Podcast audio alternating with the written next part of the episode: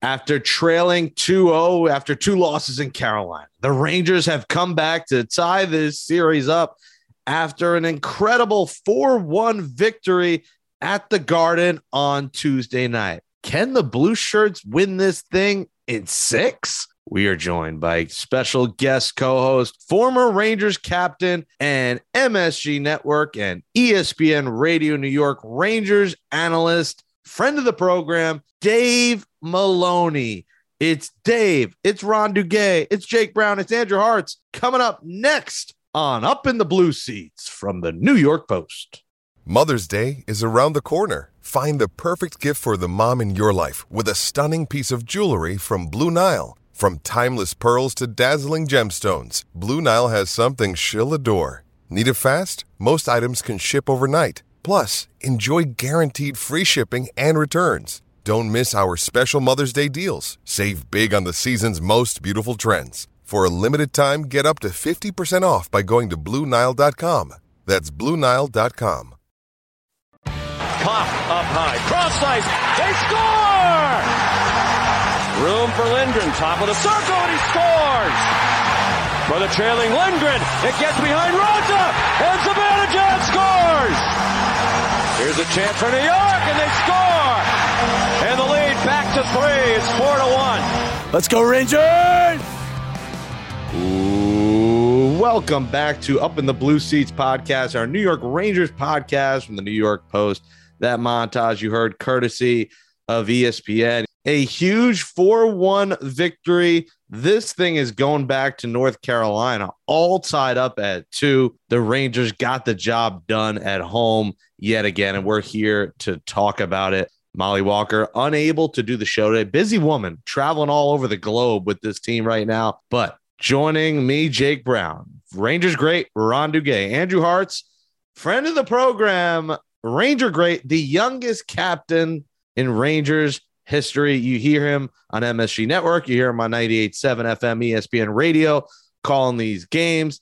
Let's welcome back Dave Maloney. Dave, welcome back. the Continental Fine Wine star, Dave from Continental Fine Wines, Dave from the Rangers. What a game, huh? You were there. I was there. Ron and Andrew watching. This team is electric, and the garden was rocking again. Yeah, I do. And I've commended the garden all through the season. They've done a wonderful job of energizing that building. I mean, you know, in the days that we played and, and through, uh, you know, there was electric, but uh, this is, there's a lot of stuff going on. And then this team's been fun to watch. They really have been. This has been a great story. You know, we've talked about it over the course of the season, how not a lot of people believed in, you know, this team early in the season and they've come along, but they just, you got to love the way they play. You love what you hear from the coach. It's just an old school guy that expects their players to be honest and work hard. I think he keeps it pretty simple. And uh, I love when he got, I love what Lindgren did at the end of great, game three uh, when Domi whacked him, and he he didn't think one for one second, but what he was going back. And then last night, uh, you know, that kind of spilled over when Trouba hit Domi. And uh, what I loved about that sequence was they got it right. How many times do we see this season where Trouba has hit someone in a legal check? And had to defend himself, and there've been no instigator call. So last night they got it right. The Rangers scored in the power play, and they went went from there. So there's no question it's uh, it's a wonderful time of the year, and the Rangers are playing well. They're exciting to watch, and it's an electric building. So Dave, when you you mentioned Coach Gallant, uh, you followed him through the course of the season. Uh, you had a good feel for uh, how he's getting the best out of these players, their, his technique. Are you seeing anything different in what you're seeing in him in the playoffs? Because it was an untested thing. He's got a lot of young players. He's having, you know, coaches have to make changes. And have you liked some of the changes he's made? How he's handling? Uh, it's been difficult. It has been easy, especially when you go through the series against Pittsburgh. It was a team that was very inconsistent. You didn't know from one game to another what we were going to see on the ice. So now I think we're seeing a little more consistency, and you got to believe a lot of that comes from the coaching staff. Are you seeing a little something different, Coach Gallant? Not, not so much, uh, Duke. I, I, think the things that have been impressive uh, about him, and I do, I, have told this story to you before, forgive me, but you know, he was asked his first day at camp if he had visited with any of the players in the summertime, and he said, "No, I'll get to know them come camp. I really don't know. I've watched video and just and and any interview you hear from him or his staff. So when I'm on the sidelines for television, they interview a coach between the second and third period. And I honestly I've never heard them look back in criticism. It's always what they've done, learn from what they've done, and next shift, next period, next game. And that's been a consistency right from day one. And also like what you hear from, you know, every coach I think uh, uh, has its time, right? His time. Like Tortorella came in after Tom Renney, Then they needed Vigneault was a little less uh, barking, and Vigneault kind of drifted. And you get David Quinn, who had a young group and was really hands-on. Now this younger group is a little bit older. Their top players are a little bit older, and they don't need the hands-on manager. You know, he just expects them to play hard. It's so simple when you listen to him talk. So to answer your question, you know, I was a little surprised when Kakko got bumped last night uh, for Motte. I, think Kakko just needs the minutes, but they can't find minutes for him. He's, you know, Lafreniere and, and Chytil have done a nice job. They just can't find the minutes for Kakko. I think he's played well, but that worked. I mean, Motte was quick on that line. And then it was an interesting one. He bag skated them after game four in Pittsburgh. And I remember, you know, thinking, wow, I, I mean, I, I, don't think I've ever heard that, you know, at this time of the year. And yet, you know, they come back and win three straight. So he's really, really old school, but he's not a he's not a barker. You talk to him, he's a you know, he's a family guy, he's a quieter guy. Did you you didn't play with him, dude? Did he come after you? no, we played uh, together two years in Detroit. Oh, Detroit, right? Yeah. So I was there when he was when he came in as a rookie. Right. Well, I loved it when, you know, sadly enough, it was uh, the result of uh, Bossy and Gillies passing away. Uh, but his comment was he grew up in PEI, Prince Edward Island, and the Islanders were happened to be his favorite team. And when asked about the, the situation, and he said, I grew up an Islander fan. He said, I wanted to pass the puck like Trottier. I wanted to score like Bossy, and I wanted to fight like Gillies. And I, I thought that was so cool. I remember him. I, I didn't play against him but he was, uh, you know, he's a pretty rugged, hard nosed player. He could score a little bit. Mention of fighting, Ron. I'd love to get your reaction to the hit. I mean, Trouba, he didn't just hit Domi; he just absolutely leveled him, and the Garden was in love with it. What did you think of the hit? Legal? Did you like it? Was it the message that kind of needed to be sent to Domi after the end of the last game, Ron? Oh, absolutely. And and I'm sure they were told before the game if the opportunity is there, go after it. Otherwise, don't chase it right? Because we we have to concentrate on playing our game and not be so focused on the other team. So sure enough, the opportunity was there. I mean, Domi had his head down, little off balance, and Trouba being Trouba, he sensed that there was an opportunity. He goes after it. Now it looked worse than what it was. He Domi slides and he part of the hit goes, you know, on his chin and his head. But the officials did the right thing. There was a good call that could have really changed things around if it would have been a bad call. It was a good call, was legal. And I like what how Max handled it. He said, okay, good. He got me back, right? So uh, Domi didn't get all goofy and crazy. And I'm surprised they even put him on the ice towards the end because uh, it allowed the Rangers to go after him, which Reaves did. So that's a part of the game that we love. I love hit and get hit without the goofy fighting. And so we're seeing that, and, and it's very entertaining. It's good for the fans. So I think it was a good non call. I believe, Dave, you feel the same. Yeah, no question. I mean, I don't know if you continue to follow through. So he hits Domi, and in comes Lorentz. And I'm telling you, Trouba got the stick up and and I'll tell you, Lorentz got a mouthful of composite. That's totally old school. Then he comes in, and then Trouba finishes off with a couple of rights down when he got him down. So I just thought the whole sequence. I just loved the fact after when Lindgren got hit, it, right away at the end of game three went after him. You know, we listened to this play whistle to whistle, and you know, okay, I get it, but sometimes you just got to do what you got to do. And listen, our, you know, like I said, I'm, I, I was a lot braver uh, as a radio guy when they signed Reaves myself. So, you know, so, so, the, uh, but no, there that, and, but it does come back to the coach. I, I don't know how verbal he is, uh, but there's been enough character in that room to kind of set the right pace when it comes to being you know, you can't be turning your cheek all the time. So I thought I thought the hit was awesome. Uh, I thought it was, and I loved even more how he protected himself when Lorentz came in, and then when it got him down and knocked him a couple more times. So Carolina wants to play that type of game, which they they just don't have it. They don't have the personnel to play that type of game. So the Rangers, you know, if it's there, it's there. It's a little bit like the Islanders, right? When the Islanders felt like you know they had to kind of get down to business and get physical, they could if they'd rather play. Uh, that's what I got the impression is. And, uh, you know, the Rangers would all rather play, but if you want to get after one another, I, I don't think they have a problem with that. So, Dave, would it be safe to say, because I know you and I know the type of player you were, there's certain players you really appreciate. Would Lindgren be that guy, the way he plays? He's mucking it up, he's giving it, he's taking it. Every game, I think he's got a cut, he's bleeding, he's got that look on his face. He looks like a caveman. I got to believe he's one of your favorites out there. No question. And I, we had this discussion uh, earlier on one of your, your shows, dude, and, and Brownie, the, uh, the captain's role. And he was my guy, you know, guy. I'm surprised he's not one of the alternates to kind of be a voice for the younger group. And I remember doing a uh, at the draft of the Kakko draft. They brought in Lindgren, they brought in Hajek, they brought in Chytil, uh, Howden, and you know, we had, uh, John all and I had a little interview session with him, and they all deferred to Lindgren. He just has that kind of presence. And again, and uh, I remember saying to him at, at one time, "Boy, oh boy, you could have played in our generation." And he kind of looked, and I said, "That's a compliment. Believe me, that's a total compliment."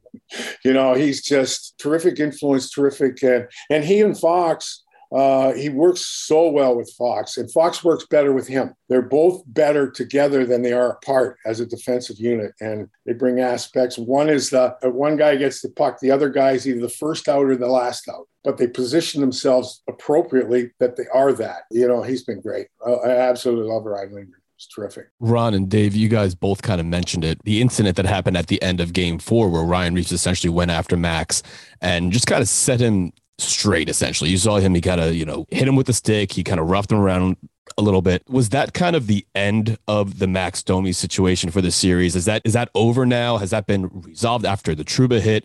Is that done, or is there a chance that we'll see that spill over and, and this is going to keep going on for the rest of the series here? Well, eh, you know what? A follow up to that, and I'm going to pass this on to Dave. And I, the Dave, the question I was going to ask you with the way things are right now, the Rangers even things up playing a certain way. Do you feel because of that, because the the Rangers showed their strength, they show they can score. Moving forward, do you think now Carolina are sitting back a little bit on their heels? A statement has been made.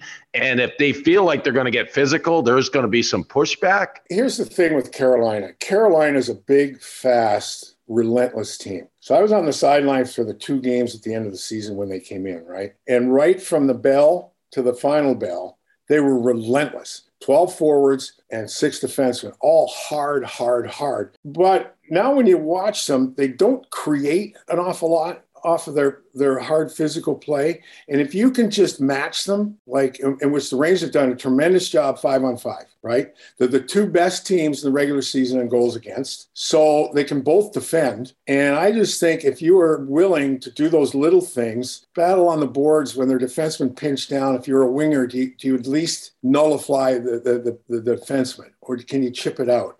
Let alone can you make a play and catch them going the other way on an odd man rush.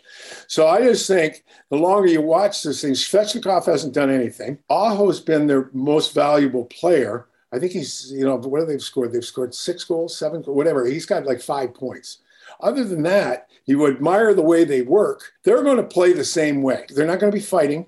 They're really not. They're going to play hard. And I, I, just think the Rangers have done a wonderful job five on five. So to answer me, the carryover, I don't know that it's to Carolina's benefit to do that. I don't think it's in their game. And the Rangers now can continue to kind of play with that swagger that you know all right. I love too when uh, it was in the third period when uh, reaves grabbed a hold of DeAngelo. oh the crowd loved that too. The crowd the tony sucks chants came out very loud at the garden. Yeah. You know he just grabbed a hold of him because i th- I, I think he expressed a little remorse between games three and four did Reaves for paying a little too much attention to what lindgren was doing and not what DeAngelo and the coach had going on. So carolina third best record in the league I think what you're seeing now would be interesting whether Andersen will come in because once again, I think the longer it goes, you got to get exposed with Raanta. From my standpoint, I, I just don't know how much Carolina creates off the relentless play, then can somebody make a play? That's the question. I, I just have been impressed because the Rangers have a number of guys who will hang in there, fight and battle, and then make a play. That second period play, I mean, that is a game changing play. Because listen, Lorentz gets two minutes for instigating, he gets five for fighting, and he gets a 10 minute misconduct. So he's out of there sitting in the box. I hope they had like some margaritas in there for him or something. He was in there for like an hour, it felt like. And, you know, Trouba got the five minutes for fighting the, the power play goal. And then the second goal, I mean, Chris Kreider, not only does he just score his goals, he's, you know, auditioning to play in the MLS. I mean, he kicks a puck, keeps it alive, Dave and that leads to you know the goal that was incredible the fact that he kept alive he loses his stick and it makes it a two nothing game, and that lights up the garden. That is a heads up and aware play from a savvy vet who should probably be joining you and wearing the C next season. Yeah, uh, a couple of things. Uh, uh, Kreider, although uh, made a wonderful play on the boards, and then it gets it over to Lindgren and, and Fox deflects it. But but again, going back to the first two games, you really had really a non-participation from Chris Kreider, Mika Zibanejad, Artemi Panarin, and even Adam Fox to a certain degree. You aren't going anywhere without your top players driving the show or at least contributing. And you hope your depth fills in, right? So Kreider makes a good play, kicks it up, keeps the play alive, and Copp makes a wonderful pass across once again, and and now you're up to nothing. So I just think that um, you know that the Rangers again played well enough in games one and two. That's the thing that I think you've got to be confident uh, from a team standpoint and when we're watching is they played well enough to get uh, at least one game in Carolina. It'll be interesting to see as this thing moves on. Area of improvement uh, for the Rangers because we want them to uh, go into Carolina and find a way to win. Um, Strome, Panarin, they're just not. We're not seeing their A game. Would it be wise to possibly make a change, switching out Zibanejad and Strome with Panarin because Zibanejad is playing well, but Strome and Panarin, they're just not clicking. Could you see that type of change moving forward, or you just stick with it? Well, to me, it's not so much if you move him, then what does that do to Kreider and Vatrano? I think by and large, see the issue with uh, I from my observation with Panarin, Panarin rarely drives drives the offensive zone, right? He's going to come in, and we saw this coming down at the end of the season, and he's going to pull up and he, he, buys himself a little time for the guys who are coming in support or wide. But when you're playing a same team every other night and you get into a series, now they're on to him, right? And they're on to him, and they don't give him quite as much. He does. He hasn't got nearly the space that he has in the regular season. And that's what happens in the smaller game. So to me, you know, you do need uh, more from Ryan Strome. You need more. But I, I just wonder if you make that switch, Ron, w- whether you compromise then Kreider and Vatrano. I, am not sure. And then the real good, the things that um, has been terrific. That's been a real um, eye opener, right? So he can move up in the wing, he can play in the middle. So the key is for that group, for Strome and Panarin's line, is to play even five on five.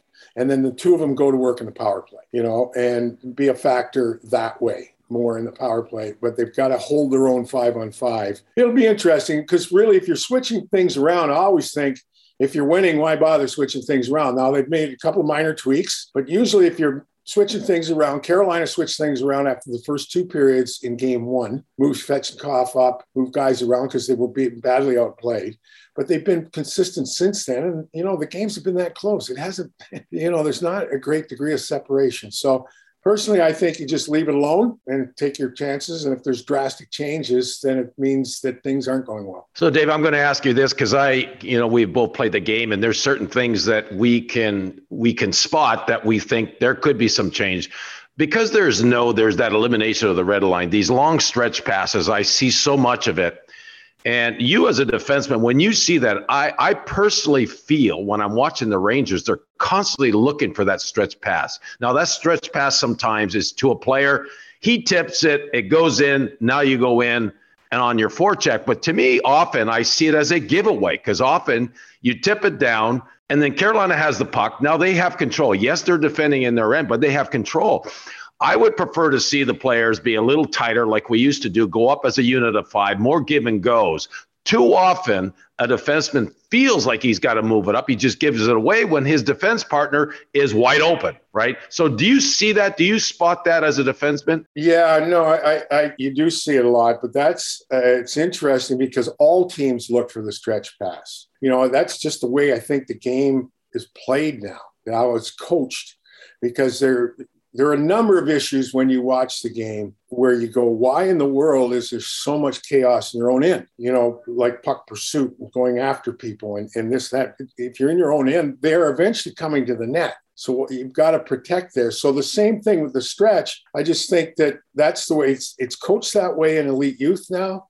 Um, USA Hockey has a certain player that they want to play. And I guess what I don't like happening is even if you do, and then you look for that pass, from inside your blue line and hoping that your guy tips it because then it becomes uh, uh, the play stays alive. But a lot of times he misses it. So you go from possession to kind of a bit of hit and hope play. Now you got to defend the defensive zone faceoff. So those are little few things. See, Lindgren and, and Fox work really. The other two guys do too, though. Fox and Trouba, they or Trouba and uh, Miller. They do a little better job of kind of holding the puck and, and and making sure there is some support. But the longer it goes, there's less support and you're like, okay, now, and a lot of times it does end up either turn the puck over, and now you're defending a defensive zone faceoff. But all the teams play that way, and I just think that that, for whatever reason, is another thing that for those of us who, you know, you come out as five, you have support around the puck in your own end, and then you get to the middle of the. I see that's what I liked about Her- Herbie's system. You come out as a, set, and if it wasn't there, you bump it back. You know, you bump it back and keep it keep possession. But it's just different time, different uh, different animal, and I just think that most teams play that way. You, you know, they just think that that gives them more more time and space, I suppose. So the storyline that we're seeing now, though, especially with Carolina, is that they haven't won a playoff game on the road and they're undefeated at home. So, Dave, uh, what do the Rangers need to do to, to essentially break that streak at this point? Obviously, went into a tough arena in Pittsburgh managed to win there. What do they need to do to knock Carolina off their undefeated streak at home and able to at least take it back to game six and try to, you know, wrap this thing up at home at the Garden? You know? I honestly, I have no issues with the first two games. If you get beat by um, Ian Cole on a deflection in overtime and you get beat by Brendan Smith on a shorthanded goal, that's like we got we lost to Kenny Morrow, uh, uh, you know, in Game Five. It's just fate, right? Like I, I, I said that during the telecast. Like, and I've said it over the years. Like Kenny Morrow, like you know, a hell of a defenseman, but he gets the goal in overtime, and it's Ian Cole who's had two goals in his whole life, I think. So that to me is just fate. You know, you go back to game one. It's a one nothing game with less than four minutes to play, and Aho makes a great play on Shesterkin and then it's a deflection. And it's really a nothing nothing game in, well into the second period, and you give up a shorthanded goal on a four minute power play. It's that close, and that's what I said before. I think if I'm if I'm that Ranger room or that Ranger coach who said we played, and I do believe they played well enough to get at least one win. Just keep playing. Play hard five on five. Your goaltender seems to have um, very quickly figured out what happened in Pittsburgh, and he's going to be there to make the save. And if you get a chance in the special teams, penalty killing's been great. Carolina hasn't scored. I don't honestly, I don't think they have to change anything. Just continue to play and match the relentless play with which Carolina needs to play with because they're not, they don't create an awful lot for the amount of energy they expend hounding and grinding. Give us a, an idea what your gut feeling moving forward, your prediction on what you think, how you think this is going to end uh, with what you're seeing and what you're feeling, because you're so close to the game. What do you think is going to happen? I think they win tomorrow night and win in six. I do. Let's go. Yeah. I, I, I, There's my prediction right there. There, the uh, and I'm not really. I I really don't. If I don't think that's the case, then I would I wouldn't say that. But I just think it's going to be if they can just maintain really how they played. And I don't see any reason why they wouldn't. If it doesn't happen and they play the same game and Shesterkin gives them the, the, what he's we know he's going to give them, then it's just fate. You know, it just wasn't meant to be. But I, I really like their chances. I really like their chances. They They're not intimidated by the raucous crowd in in uh, Carolina. They held their own five on five. That's important because most of the game is played five on five. And I remember, uh, dude, when Fergie, when we made that first playoff uh, against Buffalo, and I remember his first meeting, and Fergie had won five cups, and he said, "It's playoff time. It's goaltending and special teams."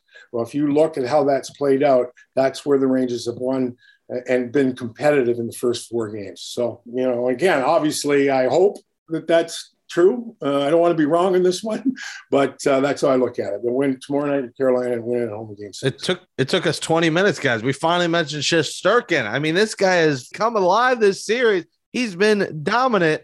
You know, he struggled a bit in Pittsburgh, turned it around, but he's been absolutely sensational. Has made some unbelievable saves in this series. And you know, we talked about this on the pod, you know, last week. We are saying the Carolina fans, Dave, aren't as bad as the Pittsburgh fans towards Igor. You didn't have the Igor chance uh, down there, Carolina. So we need that Southern hospitality to continue for our goaltender so they don't heckle him in game five and this then your prediction could come true. I think it's going to go seven. I'm going to be in, in Charlotte on Monday, so I'm going to I think make the drive to Raleigh and go to Game Seven if it happens. Tickets are a little bit cheaper than they are here in New York City. It's the Southern Hospitality ticket pricing as well.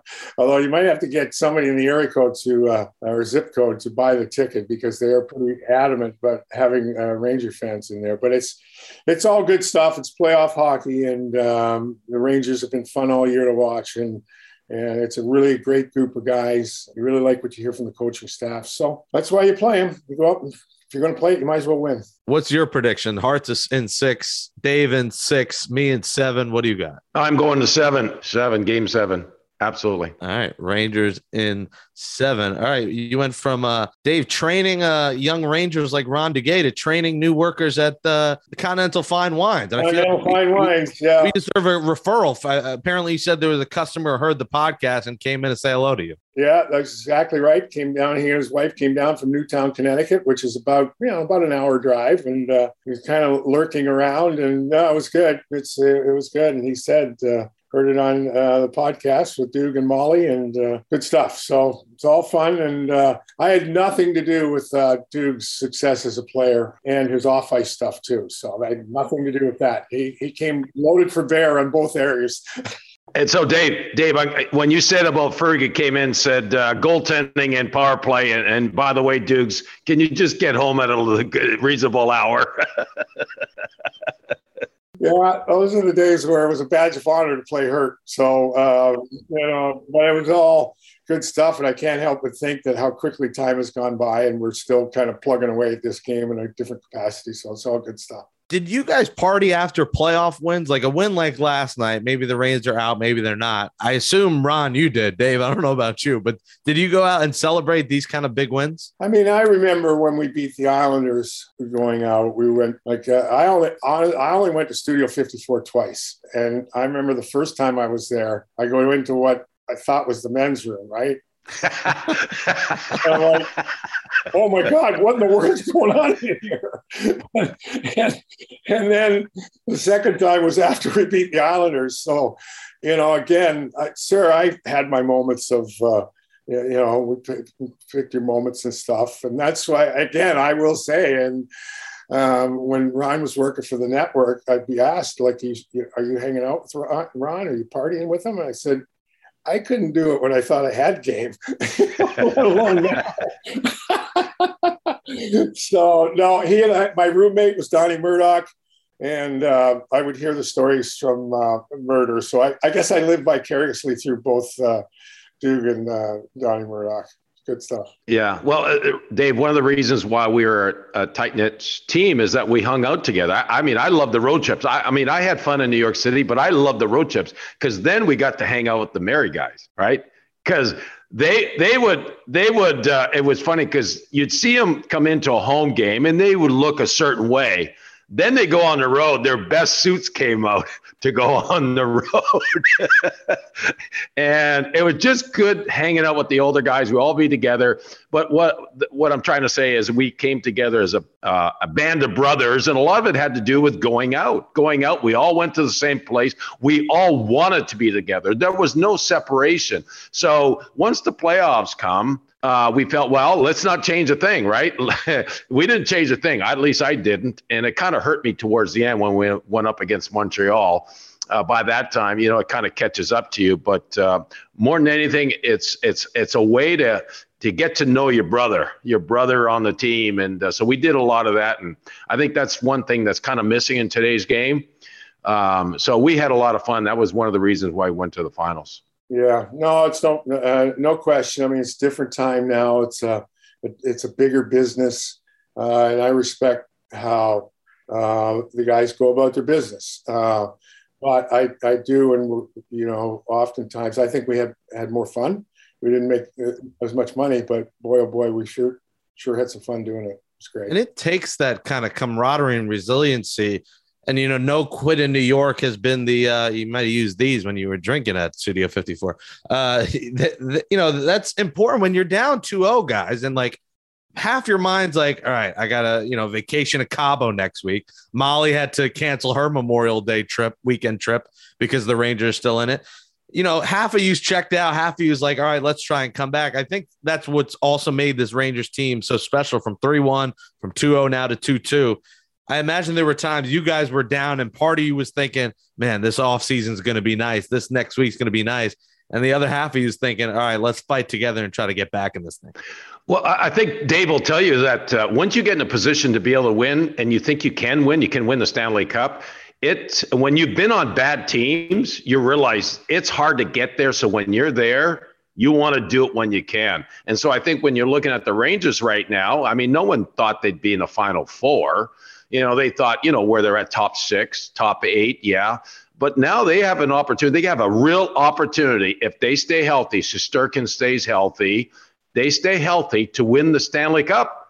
I mean, it's the opportunity's there right now. They beat Carolina. Next thing you know, yeah, they're going up against uh, Tampa, but you just don't know. So the opportunity's there. You do not want to pass up on it and think, oh, it may happen some other year because it's hard to get there. Yeah, and I will say personally, I I don't uh, ever recall until I was out, until it was done, that it, that we were done. You know, and I remember, um, you know, in the regular season when those teams in the in the uh, mid to late '70s where we we weren't very good, but we were growing. We had young guys. Uh, when it got to the end of the season, you knew you weren't being in the playoffs. But honestly, I, I don't ever remember thinking, oh boy, I can't wait to get to Cabo. you know, uh, I really don't. Uh, I don't and uh, they, that was my particular wiring.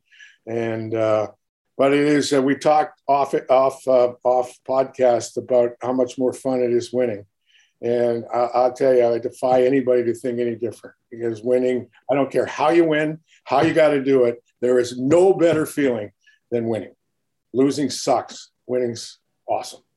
Yeah, Dave, it just when you said about um, Cabo, I remember Fort Lauderdale. I think it was our after our first season, uh, we decided, well, let's go down south. We end up in uh, Fort Lauderdale.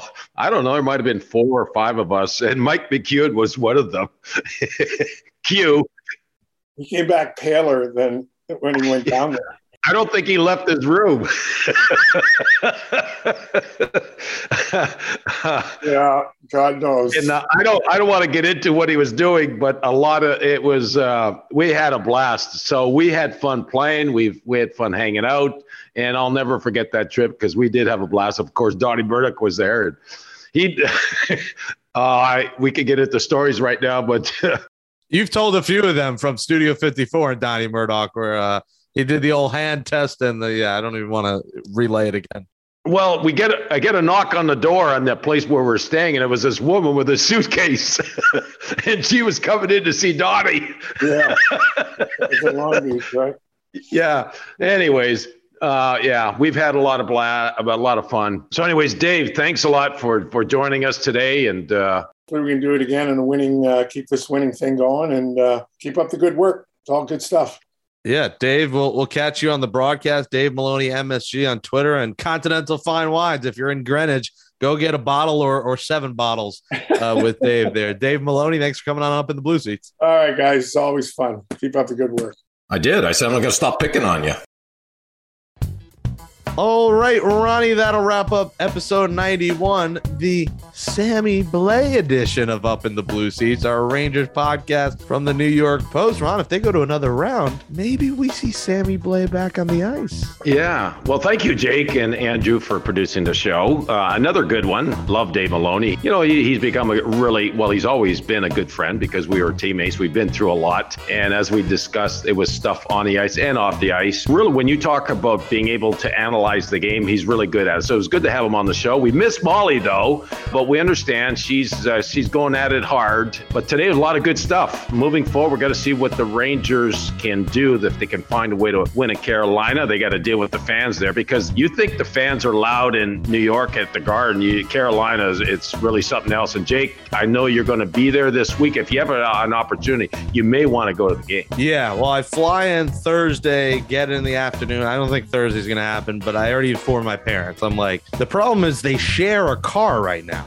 So that's the thing. I, if they, they might be getting another car, so I'm hoping to get a second car and let me borrow it. I'll go alone. Like I, I have a couple of friends in Raleigh, so might have somewhere to crash. But then I come back to New York Tuesday morning. So if there's a game seven, you know I will find for the sake of the podcast, I will find my way there and I'll find Molly there in Raleigh. And they listen, if they make the next round, you know Molly's gonna be pumped because she's going to Tampa. She'll be chilling by the pool in 80 degree weather. No more hole in the wall bars. She's going to Tampa.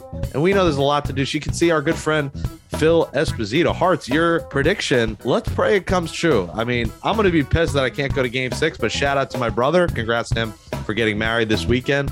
Got to go to that. I couldn't skip out for that for game six. But Hartz, uh, let's hope you get this right and they could close it out at home. Look, it's just like last series where I said all you had to do is win one game in Pittsburgh. And the way the Rangers have played at home and the way that the Hurricanes haven't played on the road, it just it feels like the same exact thing. All you got to do is win one game in Carolina. Now, I hope it's going to be the next one and we can just move on and take care of business in game six. But if they do win home in game six, it's just one game in Carolina. And I have all the faith in the world if Igor stays hot like he's been, we'll be able to get to the next round. They might need more cowbell, like Ron texted us last night.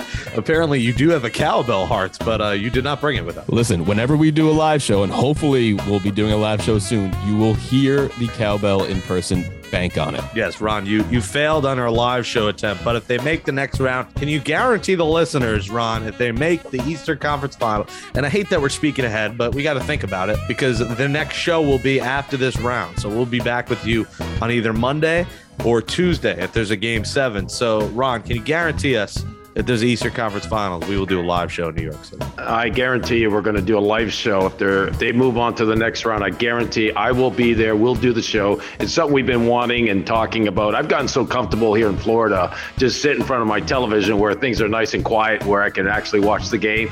But I will be in New York to watch one of those games. There's the guarantee. All right. Well, coming up to end the show here, we will have some fan reactions from a big game four. I like to go outside the garden and see how the fans are feeling because the city was buzzing. I mean, people are screaming, let's go Rangers. I like to walk down the stairs to hear the fans doing the chants down the stairs. Sometimes smells like cigarettes down there. People taking cig breaks because they're stressed from the game. But we're to hear from the fans. For number 10, Ron Duguay, Andrew Hart, I'm Jake Brown. Make sure you catch up on all episodes of Up in the Blue Seats on Apple Podcast, Spotify, Stitcher, wherever you get podcasts.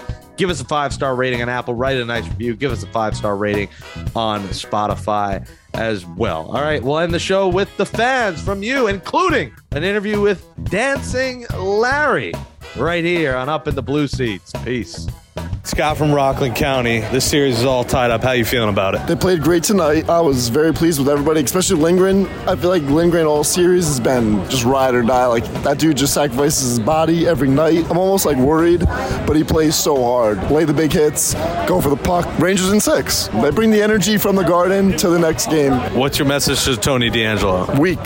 He's weak. He says he doesn't get bothered by us, but he was clearly bothered by us tonight. Let's go Rangers, baby. Pat in Long Island series is tied at two. How you feeling right now? I'm feeling great. I think we got it. We're coming back. We have the momentum. Going back to Carolina, I think we're going to take it. Let's go, Rangers! Dancing Larry, series is tied. How you feeling right now? I'm feeling great. I am feeling really good. Even after we lost the first two games in Carolina, I thought the Rangers played great. They should have taken game one, but now it's a whole new series. Carolina is due for their first loss at home on Thursday night. Let's do it and be nice to come back here and wrap it up Saturday. But you know what? Take it one game at a time. But we're back in the series. It's 2 2, and there's no reason why we cannot beat this team. If we can somehow find a way to win Thursday, I'm going Rangers in six back home here Saturday night the Garden. How long have you been dancing, Larry? I've been dancing Larry since 1996. Can you give me the very quick story of how it started? A friend of mine used to do the dance when the Rangers won the Cup in 94. One night he wasn't there. Strike It Up came on. This was 1996. I didn't want to get up and embarrass myself and do the dance. The next game, he wasn't there again. I did a little jig in front of my seat. I did the dance. The next game, he wasn't there again. We're talking back in 1996. And all of a sudden, while I'm dancing, I look up at the scoreboard and I was on the Garden Vision. And that's how the whole Dance Larry thing was born. What are your thoughts on Ron Duguay? Ron Duguay is awesome, man. I always love Ron Duguay. He's the best. Let's go, Rangers! Jake, what the heck are you wearing right now? I'm wearing food. Like that should be a sign that I need to lose weight.